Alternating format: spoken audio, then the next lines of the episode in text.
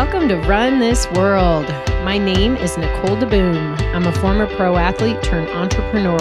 Each week, I'll bring you insights and inspiration from some of the world's greatest visionaries who will help you run your world in ways that you didn't even realize were possible.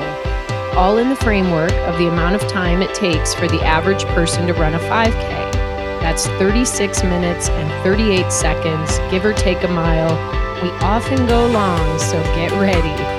Thank you for spending some time with me today. Now let's get this workout started. Hey everyone, I hope you're having a great day. Um, I have an awesome episode in store for you, and I'm going to get right to it today. Uh, our guest, Beatie Deutsch, is a champion distance runner, and her story is truly amazing. After getting married at 19, yes, 19, and having five children in her 20s, she realized she had lost the natural fitness of her youth, as we all realize at some point that we actually have to work for it. So she decided she was going to get herself in shape and she set her sights on a marathon because it would be a big enough goal to keep her motivated and make her train for it. so, yeah, she jumped right in. That gives you a little glimpse into who she is. Beatie ran her first marathon surprisingly fast in three hours and 27 minutes. And it was fun. So, two years and one child later, so that would be her fifth, she won her first marathon in 309. And just a year after that, in earlier in 2019, she surprised everyone by winning the National Marathon Championships in Israel in 242, the fifth best result of all time for Israeli women. Amazing, right? All of that. Incredible. I mean, who else wants to PR by 27 minutes? Most of us are like happy to get 30 seconds. But here's another cool twist. So, Beatie is an Orthodox Jew. And I was not familiar with this religion or faith, uh, you know, to I was familiar with it, but I didn't know a lot of details. So prior to this interview, um, I was really looking forward to interviewing her because I could really have a chance to learn and understand another culture. Basically, her faith anchors her guiding principles, one of which is that she's required to dress modestly. And that means covering her body below the knee and through the elbows. We all know as athletes that we're looking to shave off seconds half the time. So we're seeking every possible advantage. And that usually includes wearing streamlined clothing, especially at the highest level of elite um, athleticism. So here's the deal on Beatie she wears long skirts through the knees and full length sleeves when she's training and racing. And it doesn't hold her back. In fact, she considers her faith to be her advantage. And as I say this, as I'm recording this podcast introduction, Beatie is actually recovering from her first ever 10K on the track, which she finished in 35:15, the sixth fastest time in history for Israeli women. It was their national 10K championship. So be sure to check out Beatie on Instagram at Marathon Mother and give her a little shout out because she rocked it. Uh, before we dive into the interview, I was thinking about how appropriate it is to talk about skirt sports today because Beatie is a skirt wearer. I did send her some of our longer styles, which I hope are long enough to cover her knees. Um, but they didn't make it over to Israel yet for her to try on. So I'm to, I'll keep you posted in case they work. How cool would that be? In the meantime, you can use the special podcast code RUN20 for 20% off at skirtsports.com. Our spring styles are absolutely insane. We actually just uh, put together a national email that's coming out in a few days that uh, that's called Meet Our Founder, me, haha. And uh, and it was fun because I got to highlight some of my faves. So when I was working on that list, I realized that while I do have some go-to items that I truly don't have any I would never wear styles, right? We all have styles we would never wear, but I really don't with skirt sports. I really truly would wear it all. I just wear some things more than others. But if I had to choose, I'd probably wear the swimwear all day. And it's really funny. I actually put on our new swim skirt and tankini to chaperone Wilder at a pool party. And on the way, I ran into the grocery store for a little caffeine in my swimsuit. But the cool thing is that no one could tell it was a swimsuit. Okay. You got that? How cool is that? So uh, jot down that code, run 20, and get over to Skirt Sports soon. All right. I think we're warmed up now. It's time to get Beatie on the show. All right, Beatie. Thank you so much for coming on the show. We've we're on our like take 5.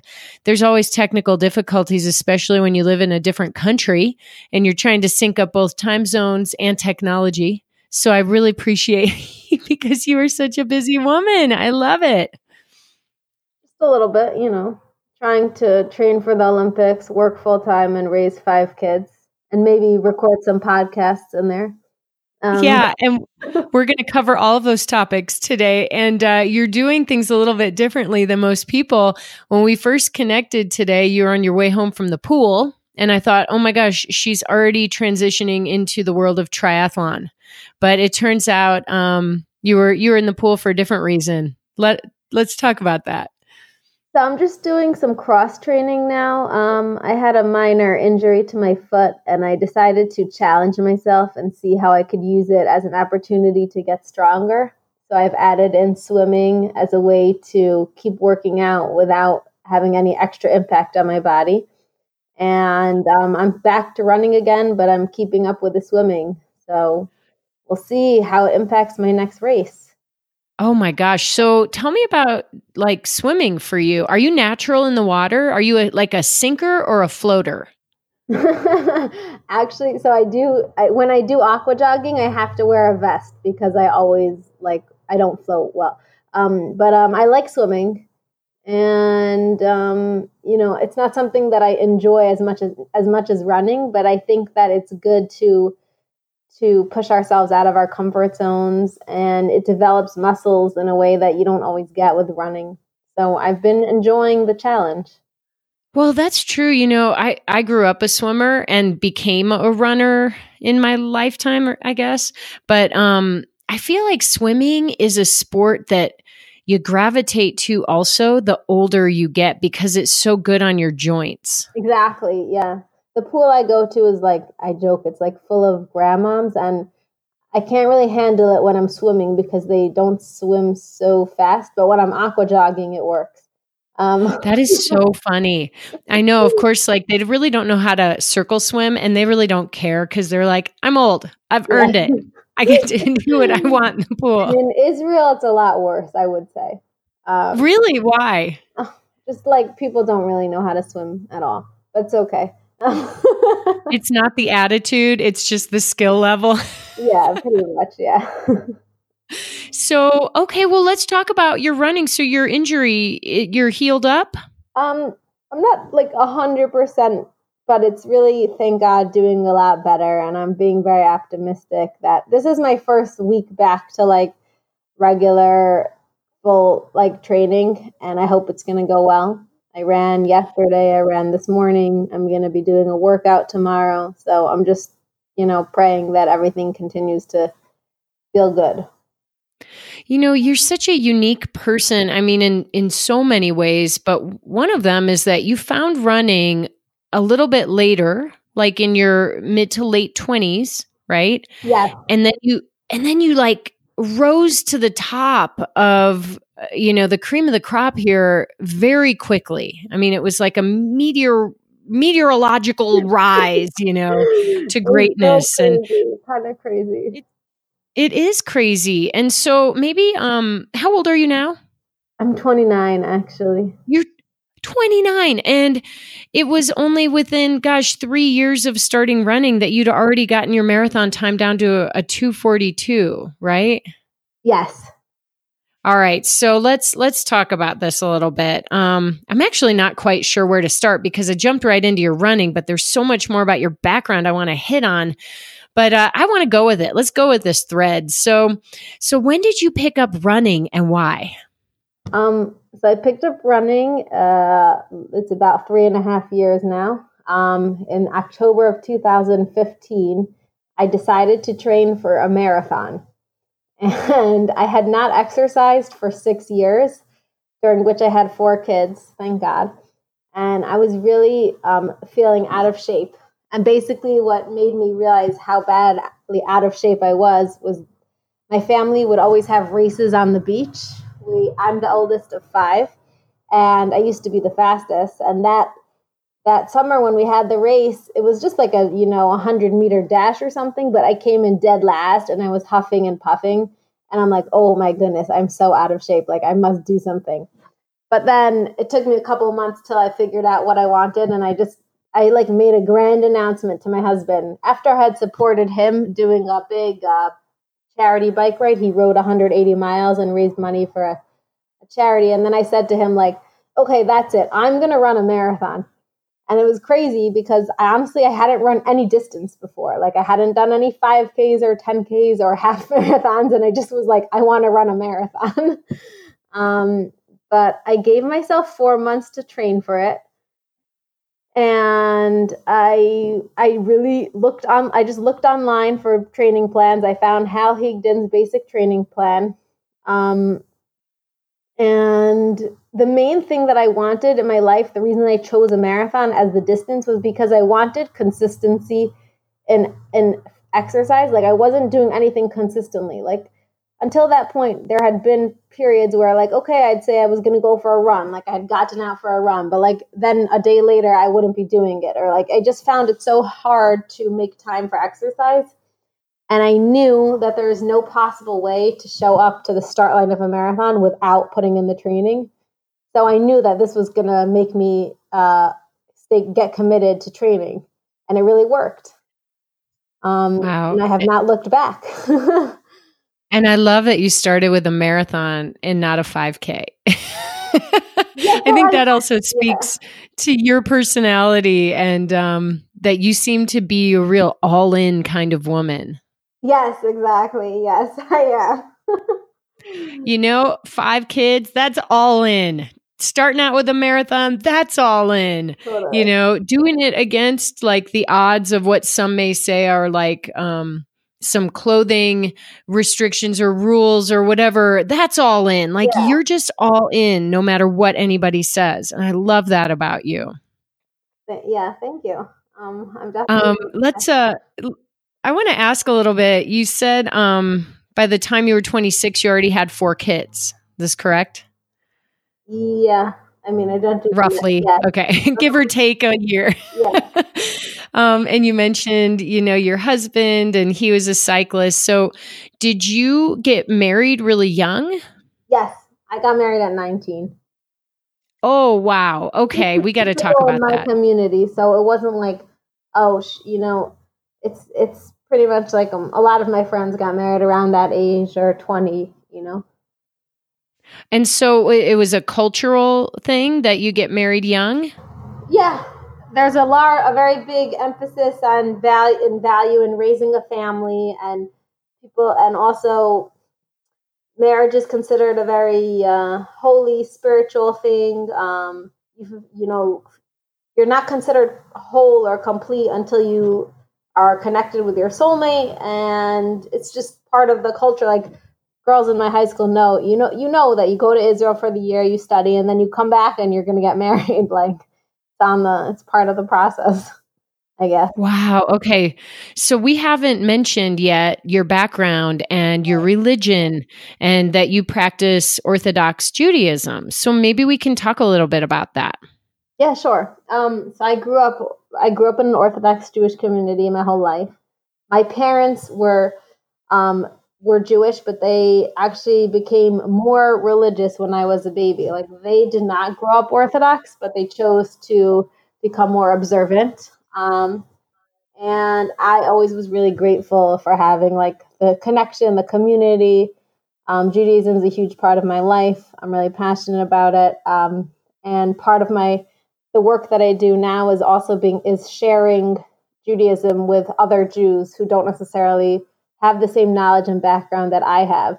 and I help many students from all over the United States come to Israel to experience both the land of Israel and also a connection to their Jewish heritage. Um, so let's talk. So, a lot of people may not really understand. Like you mentioned that your parents grew up Jewish, but then they got more serious. So, what's the difference? You know, what what does the word Orthodox represent? It represents a commitment to um, observing all the commandments in the Torah, and that the like the Torah and God being the source and central like focus of your life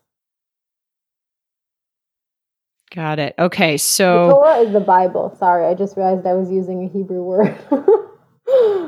well, and that thank you for that too. I mean, I think you know part of this is like let's get a little education because um you know, I think I do think that people can have different you know biases if they see someone who dresses a certain way or speaks a certain language or whatever and so it's really in- important, I think, to me to be able to allow people to understand the beliefs that are behind yeah.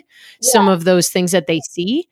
So, um, like, so I understand what I'm hearing, I guess, is uh, it's like saying that the foundation for who you are or how you act is based on your commitment to, like you said, observing all the commandments of the Torah. And so, what does that actually mean? Like, what are these commandments? Well, there are 613 commandments in the. Let's not go over all of them. Let's pick a few.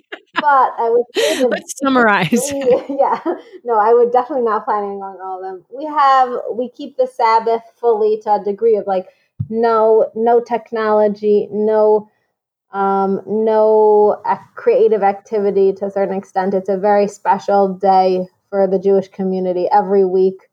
Like them also in terms of food, like you got like it's like Thanksgiving every week. Um because there's no cooking on the Sabbath either. Um we dress modestly. The uh, we have um and we keep certain dietary laws kosher. Um, and there's a lot of emphasis on on the study of the Bible and um, you know, spend a lot of time doing that. And there's prayer. Um, but at the same time, I would say, you know, part of you can be a fully observant religious Jew committed to, you know, your relationship with God and the, the Torah, but also be completely integrated into everyday world and be pursuing, you know, such things like, you know, trying to trying to represent Israel in the Olympics, like I'm doing, you know, or race or running seriously, or whatever it is. There's there's not really a limit to what you can do. I love that. Um, so when you were growing up as a kid in New Jersey, practicing um, Orthodox Judaism, were you like, what did that look like? Were you doing sports, or were um, you spending more time like doing things with your family? So I was always athletic. I loved sports. I would say there's there, things have improved, but when I was a, a girl, I ha- actually started out doing gymnastics, and then I had to stop once I was 12 because there was no modest way to do it, and um, they didn't have any all girls gyms at the time where I lived. So I ended up switching to Taekwondo because I found a girls' Taekwondo class and I actually got my black belt in Taekwondo. But I was always a little bit more out of the box, I guess, kind of doing my own thing with sports. And my high school didn't have any, any like, you know, athletic clubs or like people asked me, did you do track? Like I've never, I never ran in high school. You know, we didn't have that. That's so interesting because you know, basically there were barriers for you early on and they it sounds like they had to do with dress. Like it had to do with what you're required to wear to do a certain sport. And yeah. here's here's what's cool from what you just said is like you've been called to sport your whole life it sounds like and you just had to pivot and find the sport that you could do that still fit within sort of the requirements of your religious beliefs. A hundred percent. And that's what I love about running because it's so it's it's such an individual sport and you can do it on your terms and you can do it the way you and you can it's not an issue with how you dress and you don't have to it just works really well for me you know and and it when you become a runner at your level it's your life's it becomes one of your biggest priorities. Like you know you're gonna get your workouts in. Yeah. You, you, whatever they are to supplement your running life right? Yeah it's gone more i mean like i ramped up a lot in the last year. I initially, like I said, I started running just to to get back in shape and feel good about myself and and and it still does that for me and I love and I want to I always want to enjoy running. I don't want it to become something that feels forced or that I have to do, but I've now that I have more serious goals, there's definitely a lot of parts of my life that have, you know, uh, change as a result in a certain way, I guess. Yeah, for sure. Um, you know, it, I'm kind of my head spinning a little bit around like women's rights and women's ability to do the things you want to do. And it, I, I have no idea the answer to this question, but do Orthodox Jewish men also have like limitations in the clothing they wear? So they also struggle to find sport if they're called to sport, like do they have the same issues that you had? They don't have the same limitations with clothing per se. They don't have like they don't have the same laws of modesty. But there are limitations that could come up. There are there could be restrictions with sport. I know I know an Orthodox Jewish basketball player who was recruited to Maryland high to college, but he couldn't play on their team because he couldn't play on the Sabbath and there were too many games that he would have missed out on. So like those kind of uh, yes. come up. And, you know, um yeah, there there's al- there are always little challenges that you have to, you know, prioritize your values over and it's not the exact same thing. The dress for women with sports is definitely I would say more more of a challenge than for men. Yep. Okay. So you met your husband. So, okay, wait. I want to go to this is always the fun stuff, the relationships, right? yeah. so you graduate high school and, you know, you know, inside of you there's an athlete, but clearly like that's not your intention or purpose at that point in your life. So why do you go to Israel right after high school? Um, that's is, coming to Israel was an opportunity to really like delve into Judaism and personal growth. Like it's it's pretty much ex- the norm that all girls and guys spend a year in Israel after high school, um, developing their themselves and giving themselves like a really strong foundation before you move on to like the next part of your life. Um, and it's it's an amazing opportunity. Like I really grew. Tell me about um, Israel. I mean, everybody who's listening is going to be following you on Instagram. I've seen the most beautiful photos. Is um, are you like considered weird out running on the streets, or is sport? Um, part of the culture there? No, actually, Israel has one of the highest percentage of runners like running um, you know, population that runs compared to Europe. Like about like 75, I don't know, they have a really high, I heard this from Nike who who sponsors me in Israel. Like maybe like 75%. It doesn't it seemed really high to me.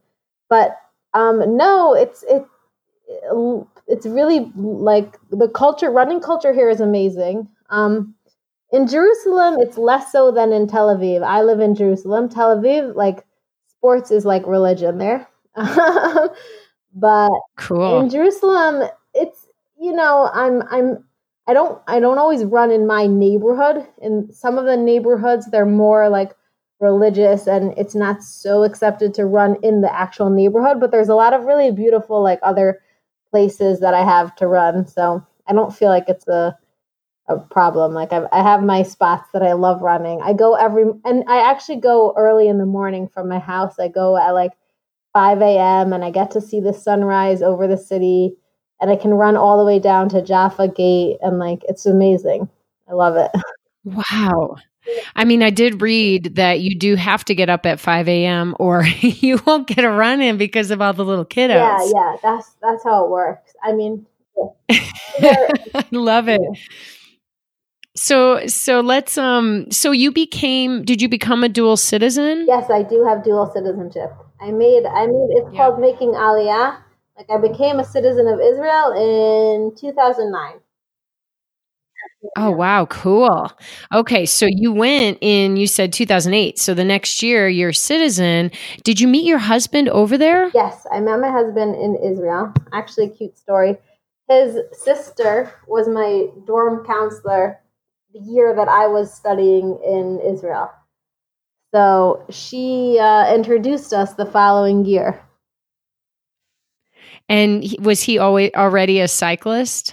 Um, so I wouldn't say he was a cyclist then, but he was like also sporty and he had a bike. But like we both joke about it because like now he's much more he's much more of a cyclist now, and back then he would like ride, but it was a lot more casual, you know. Okay, so was he a student too? Is he like um, roughly your age? He was he was studying and it's called for for boys it's called yeshiva. It's basically studying like Talmud, Jewish texts like all day. So that's what he was doing. Oh wow. Yeah. and oh wow. Okay, so you guys hit it off right away. Um yeah, thank God. We so uh, we also have like a more I guess focused like dating process, but so we we didn't date for that long. We dated for like a month, but yeah, the connection was there right away. And um Oh my gosh, you only, you dated for a month. So tell me what is the focus dating process like? Is it and if you don't want to share, you don't well, have to, but I'm just really curious. Well, mostly I've I like I said, I, I worked on a college campus for two years with Jewish students who really didn't know so much about like, you know, Judaism. So I, I've been I'm used to sharing my experiences, these type of things. So basically, because um, because you it, the idea is that you know we view the, purpose of dating is more to get to know a potential you know soulmate rather than just like hanging out having fun. So like every day is you're clarifying like is this person going to be the right match for me?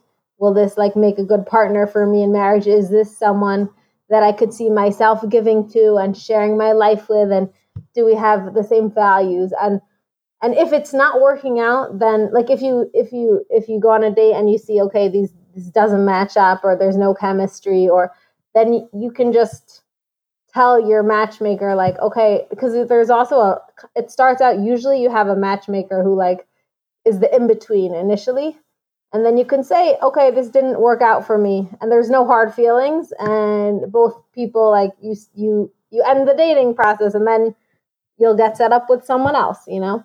So it's kind of designed to be really focused on helping you find someone for marriage versus just like going out and having a good time. Because in general um, men and women don't really uh, spend time like together until marriage. Like there's not there's not a lot of mingling between genders, I would say. Yep. Okay. Cool. And and it's so lucky that you found him very young. Yeah, I'm really lucky and I know I mean I speak to a lot of girls who just like the the relation the dating world today and the way people people are struggling to to build real relationships. And you know i know so many girls who like just they want a stable guy who's going to take care of them and provide or whatever who can, can have a nice relationship with and it's not so easy to find. So i'm lucky. Well and and to build a family with. Yeah, and so you mentioned earlier that you know having nurturing a family and family is just really really important. Having children and and having that that family unit you know, early is important. So you started having babies. Yeah. At what, 20 years old, 21? this was born when I was 20. oh, wow. That is just insane. How, um, you know, as an athlete now and after five kids, like, tell me about your pregnancies. Were they easy pregnancies? Did you embrace them or were they always like oh, just like tough? No, I think God, I think I had pretty good pregnancies. I'm also a very easygoing kind of person, but um, my best pregnancy was for sure my my fifth my fifth baby was the one I ran. I ran a marathon seven months pregnant. Um, and that was with my fifth child. And that was my pregnancy that I felt the best for sure. And the labor was the smoothest and the, and recovery was the best. So I highly recommend exercising during pregnancy. I did not do uh, so much exercise with all my other kids. Wow, you could be a case study for exercising through pregnancy because there's not a lot of information out there. Yeah, people get so nervous, awesome. and it's really actually really beneficial. Like you don't have to run a marathon. I agree that was extreme, but you definitely should be moving your body. You'll feel a lot better. But it's so easy when you're pregnant. You're always tired, so most people just go to the place of like, oh, I'm exhausted and and my body needs to rest, and and it does, but it also needs to move. You know. Yep, absolutely. And did you recover faster from that pregnancy too? Like it, yeah, I was. I really felt really good. I after she was born, I actually said in the delivery room, I was like, "I'm ready to run a marathon." after, oh my yeah, god! they thought I was nuts. I am nuts. Oh, that is so awesome. So, um, so, how was it when you ran your marathon at seven months? Which marathon was it? It was also the Tel Aviv Marathon, which is which is the marathon I ran the first time around, my first marathon. Um, yes. Okay, let's go to this because how let's let's do a little quick uh, audit on your children. how old? What are their ages? Uh, my oldest is just turned nine, and then she's in third grade, and then I have another girl who's turning eight and she's actually in first grade. She she uh, did two years of kindergarten, but she's in first grade. And then I have a son who's who's six. He's also in first grade, but they're separate school, so it doesn't really affect them. And then I have a four year old boy, and I have an almost two year old girl. Oh wow, what a beautiful little group. Yeah. I have seen pictures and they are gorgeous. Um, so you started running after your second boy was born. Is that right? Yeah. Mm-hmm. He was like nine months when I started running. So nine months when you did the hundred meter dash and got your butt kicked. No, no, he was younger. he was actually younger when I I started like training when he was in in October. But he yeah, and he was about a year when I started training. I guess. Okay, so let's go back to this first epic marathon where you just say, like, you just make this declaration I'm doing a marathon, you know, out of the blue. Um, how fast did you go? Okay, this is an uh, this is actually an amazing story. So I signed up for that marathon, um, and my husband asked me, "Okay, how long do you think it's going to take you?" And I said, "He's like, do you think you can do it in four and a half hours?" And I was like, "Oh my gosh, four and a half hours!" I did the math. 26.2 miles. That's 10 minutes per mile. No, no. I'm like, no way.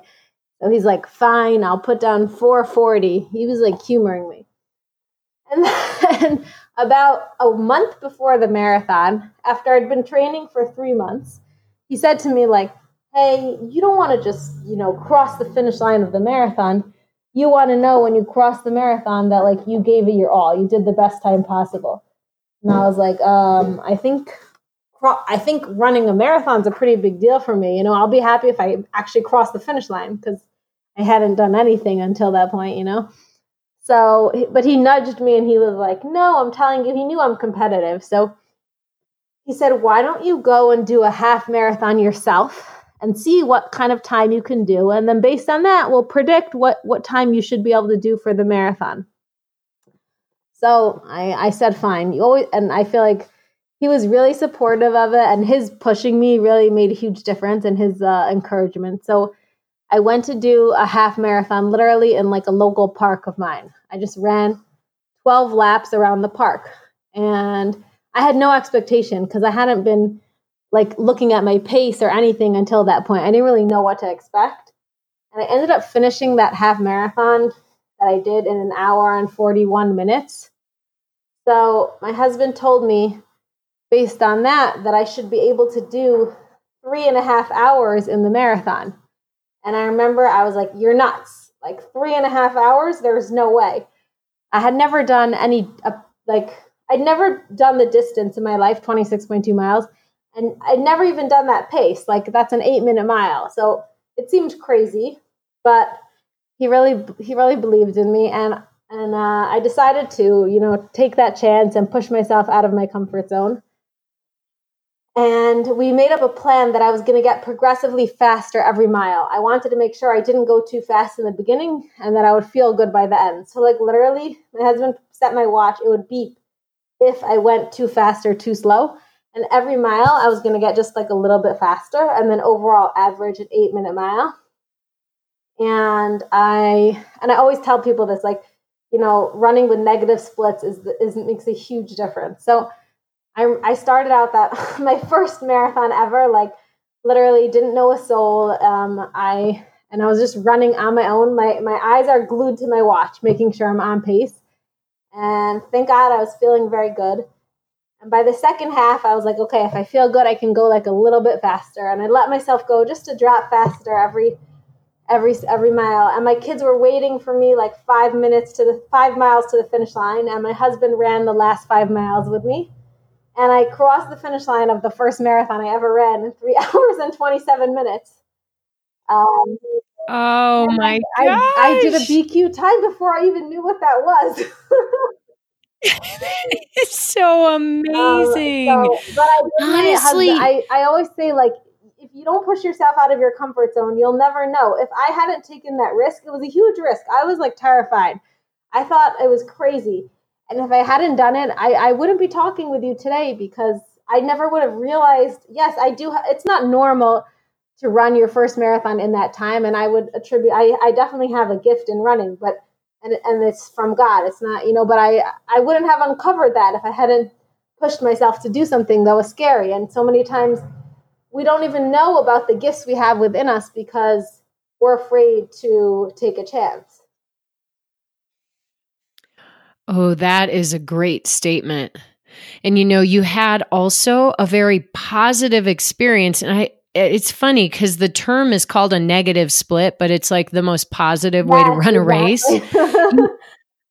when you finish strong, it's just, yeah, you can ask yourself, did I leave anything out there? Maybe I didn't go fast enough at the beginning. But the difference between going too fast and dying versus easing in and pushing hard at the it's end, amazing. it's just mentally and physically better. Yeah, you recover faster, all of it. You are not only are you a natural runner, like there's something about you that a new runner wouldn't be able to really even understand how to just pick it up a little bit each mile. Like you know those are nuances that take years and years to figure out. So i, I think lucky, like the, i mean uh, thank god blessed you know?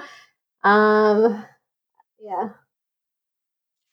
Absolutely. And i mean i think not only is has it was it shown to you that you have a gift but you loved it. I really did i was smiling the entire time and i still do love it i really and how it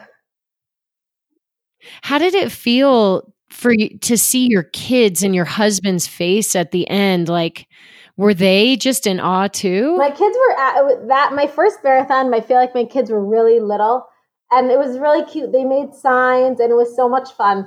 Um, but the marathon I just ran recently this year was actually like amazing. They also came. This was the Israel Championship Marathon, and and this was also just a crazy race. And at the end, I was like blowing kisses to them and and they were all so happy. And afterwards I got to give them huge hugs, like right at the finish line. And and I felt so good that I wasn't like I wasn't, you know, barely walking. I was like jumping and dancing with them. so it's been amazing to well, share with them. This is Oh, what a celebration. And, you know, this is what's crazy. The first ra- marathon you did, you explained, in between you had a baby. You ran a marathon while you were pregnant with that baby. Then you had the baby. Then you started training for real. And just now you touched on the race you just did, which is absolutely insane.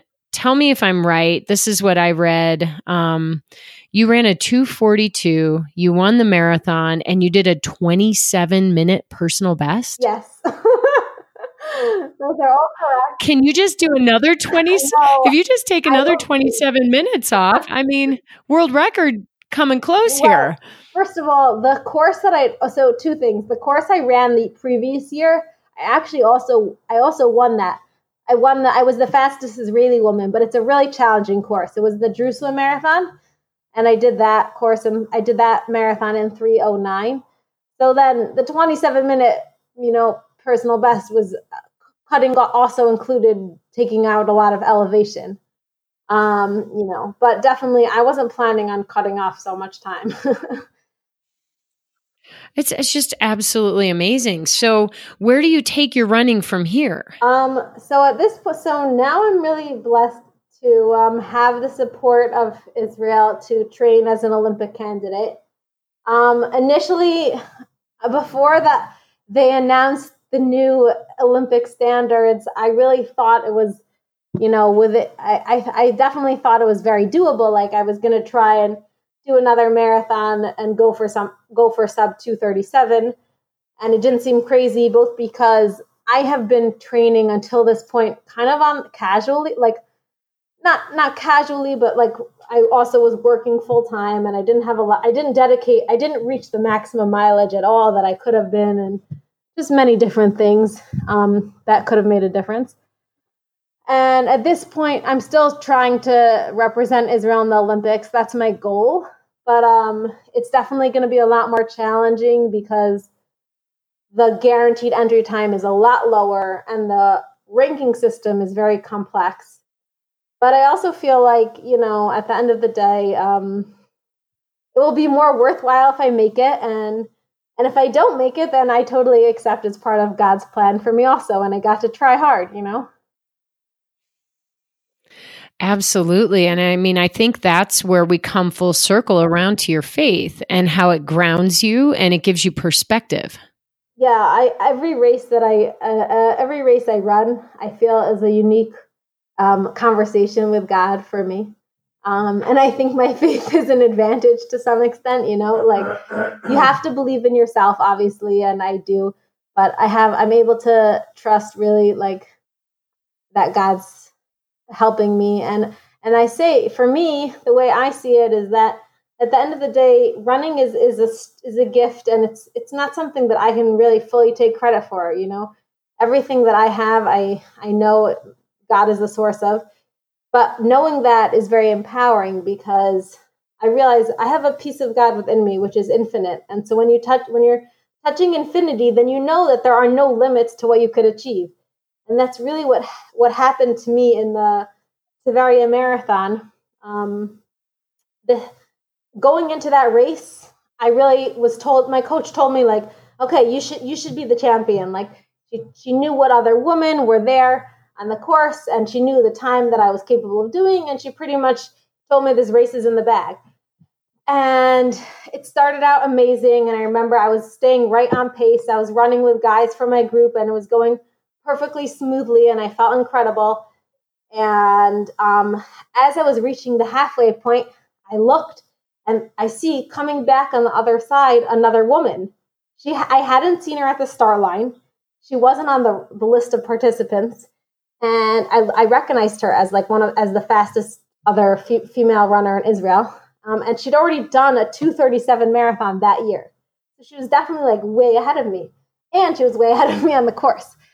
So I thought for a moment, like my heart sinks because I thought I was supposed to win that day. And there she is, she shows up. And then a second later, I just said to myself in my head, I said, God's with me every step of the way, and anything is possible. And that was my mantra for the rest of the race. And I told myself, the race is not over until it's over. And I'm just going to repeat these words and I'm going to give it my best shot. And um, at the halfway point, even though my coach had warned me before, like, do not go faster until 30 kilometers. I literally told the guys I was running with, I'm like, I'm just going to start going ahead a little bit. And I saw another person in front of me, so I tried to, I pushed myself to catch up to someone else to follow, and I paced myself off of him. And then I was feeling good and I figured, what do I have to lose? And I'm repeating my mantra God's with me every step of the way and anything's possible. And I really, really believed it. And I kept going. And I ended up catching up to the woman, even though it was crazy because she was far ahead of me and she was going faster. And I, when I saw her, I, I saw her on, on a hill and I sped down the hill.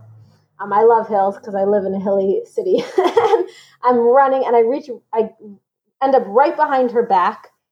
And so I figured I'll just stay with her for another um, couple of minutes. And then, no, I'll stay with her till the end. And like with a, you know, 100 meters to go, hopefully I'll have a sprint in me and I can beat her to the finish line. And it turns out after two minutes of me pacing off of her, she turned around and she said to me, like, I'm finished.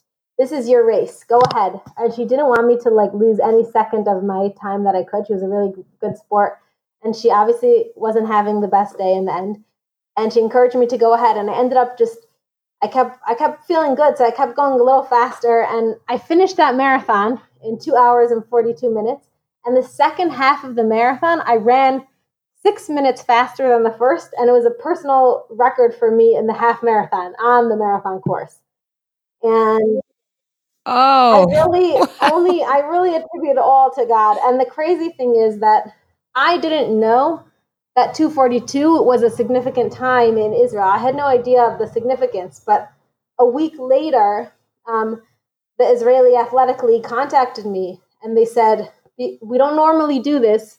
Like, we usually give the funding for athletes in September, and all the allocations were made. But because you did this time of 242, we want to accept you to train as an Olympic candidate, and we will give you some funding for that.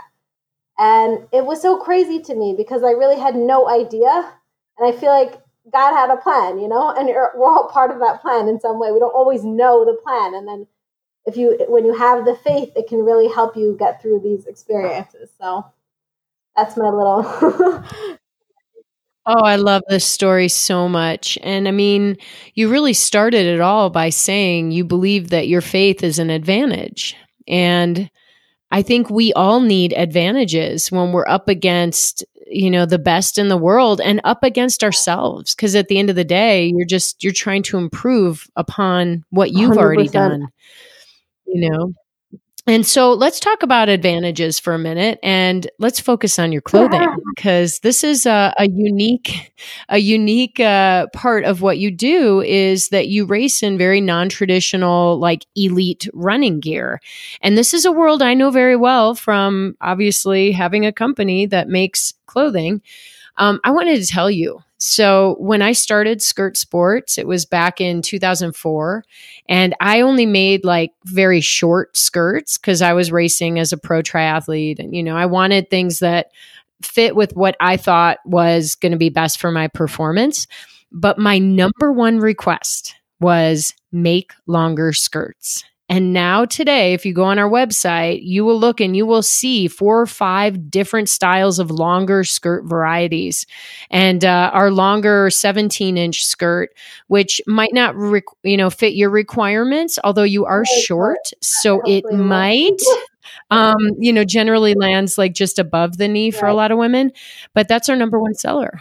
So tell me more. Let's talk a little bit about what you wear when you're out there, why you wear it, and you know how it affects you. Sure. Um so i always wear i always wear um three quarter or long sleeves. The modest requirement for me is to cover my elbows. So uh, since it's typically warm here i usually stick with just the three quarter sleeves.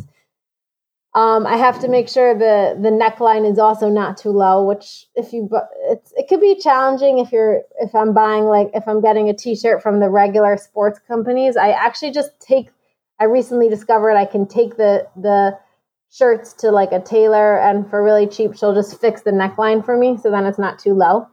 Um, and I cover my hair either with a headscarf. If I'm doing like a race, then I um, I'll be I'll use a the lightest possible like bandana or um, kind of scarf that I can tie on my head um, and that doesn't fall off.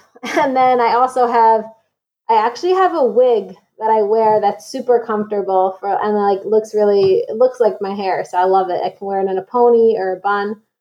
And then, uh, yeah, I'm always in a skirt that covers my knees and with leggings or shorts attached.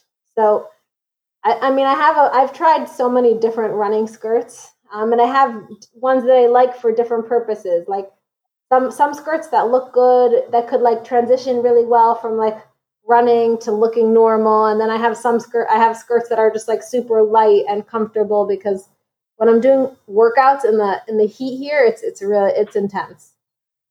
Um, Absolutely. So when you're racing against the other women, you know, in Israel, are they also dressed similarly? No, because no, I'm the only. Not everyone in Israel is is as uh, modest, uh, uh, adherent to the traditional laws of modesty as I am. Um, meaning, in Israel also there's both, you know, Jews who are more observant and Jews who are less. Um, and we're all hope as, as I really strive for love and acceptance of everyone, you know. So for me, this is this this is my own. I know it's it's it's a standard of the community I belong to, but not everyone necessarily follows that. And um, so I definitely have a disadvantage because of my clothing, but I don't really look at it as a disadvantage because it's not something I'm ever going to change. So to me, it's just you just work with it, you know. Well, and that's exactly what I was getting at is like if some people, you know, you look at uh, what the Olympic 100 meter dash runners, and they don't call it the 100 meter dash anymore, do they? 100 meter. Um, exactly.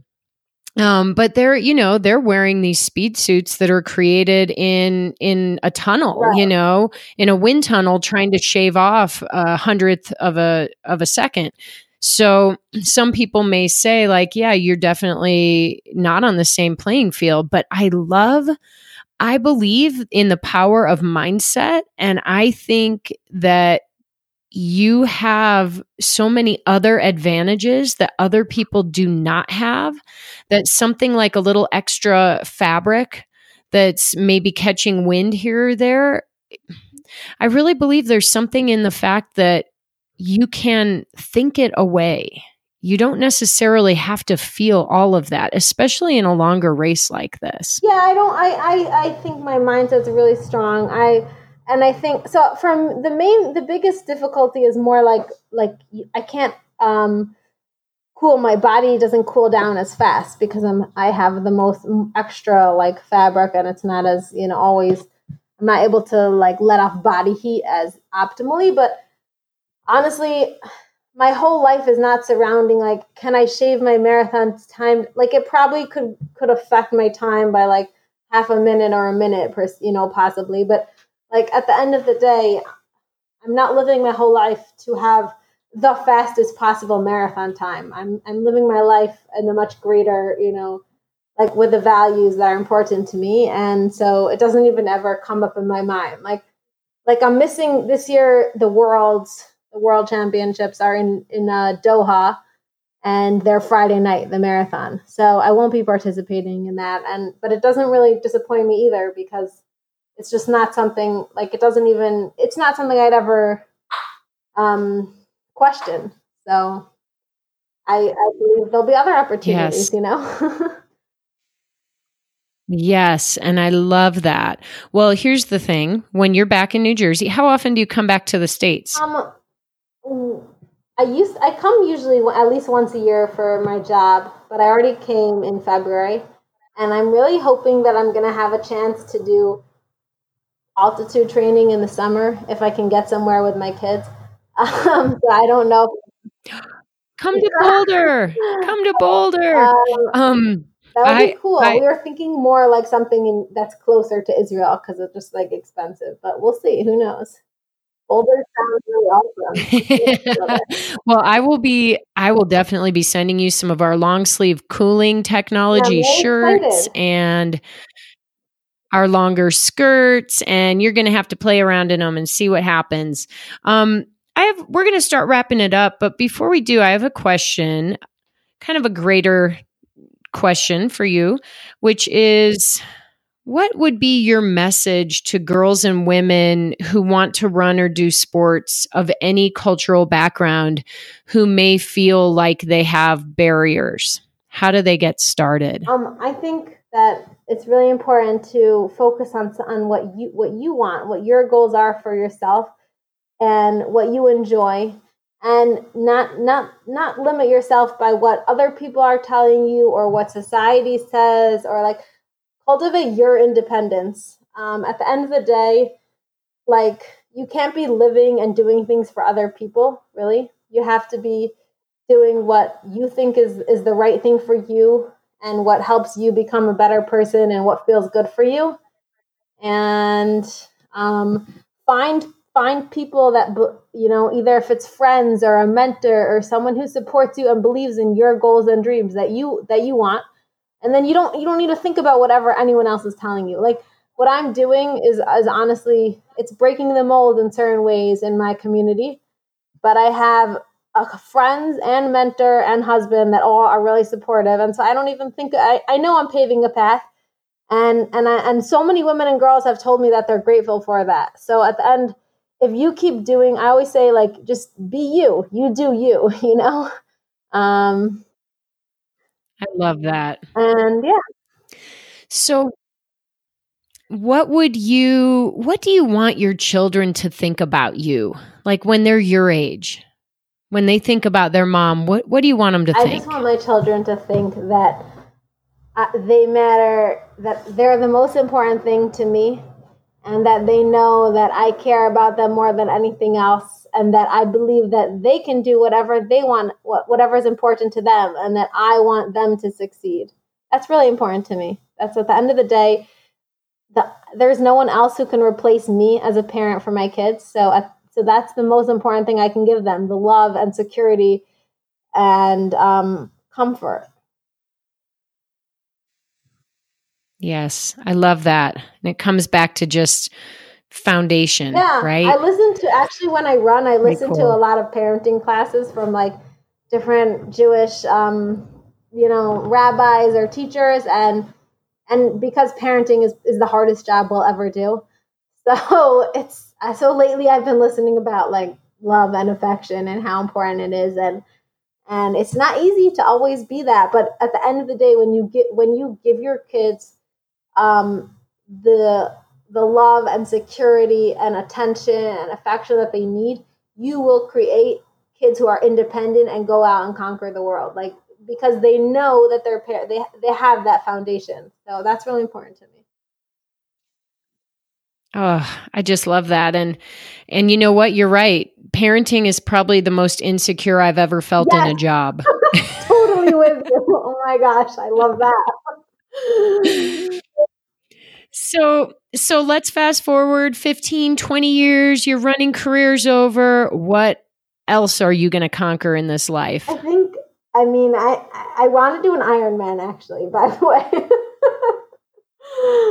um, all right, we can talk about that yeah. later. That'll be your know. next I, podcast. I, just want to continue um, empowering uh, women and girls to to pursue their dreams. Most, you know, in sports. I hope I continue to stay involved in the world of sports, and also, obviously, I've been involved in Jewish education for many years, and it's something I'm really passionate about. And I see an overlap in Israel. I've been able to connect with so many Jews who who didn't necessarily understand or appreciate the parts of Judaism that I'm very that are very visible on me and they t- but like we have the running connection and so that allows them to open up to more of, of their Jewish heritage. It's pretty cool. Everything coming together. Yeah. Yes, and that's when magic really happens. Wow. All right. Well, let's um let's leave our listeners with one final piece of advice, one little nugget that can help them run their worlds in a bigger and better way. Um running advice or like whatever you think life running what whatever you think can sum up the message you want to get out there in this world. One thing I tell myself is Fear holds us back, belief propels us forward. And it's so easy to, you know, get caught up in the limitations we have currently and not do something because we're afraid of failure. And at the end of the day, what do you, oh, I always say, what do you have to lose? If you don't give it a shot, you'll never know. So um, when you're hesitant about something, remember that if you don't try, you don't know if it's possible, and no one ever succeeds without failure.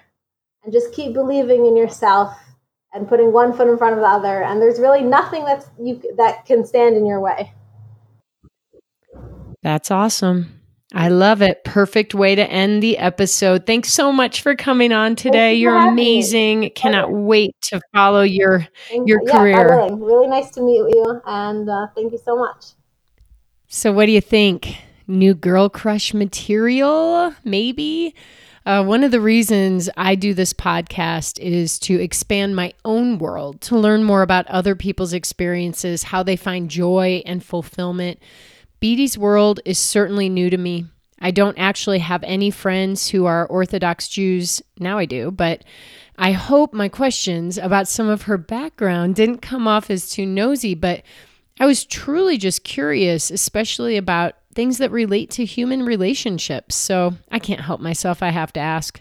Hopefully, you love that about this podcast that I so openly ask those questions because I'm not going to stop. Um, but what I love so much about Beatie is this. Many people probably look at her faith as something that may hold her back from achieving her athletic potential. But as she sees it, she sees it as the reason she's able to find happiness and success in all things, including sports. Um, as she so succinctly puts it, fear holds us back, belief moves us forward. What do you have to lose? So I say you hold that question close, my podcast friends. What do you have to lose by following your beliefs and your faith? Uh, for more on Beatie Deutsch, the first thing to do is get over to Instagram and follow her handle is Marathon Mother. Also, uh, check out her Facebook page. She has a presence there as well. She posts frequently with very thoughtful insights that I believe are relevant to all of us as we overcome our challenges and pursue our greatest goals. So that's what it's all about.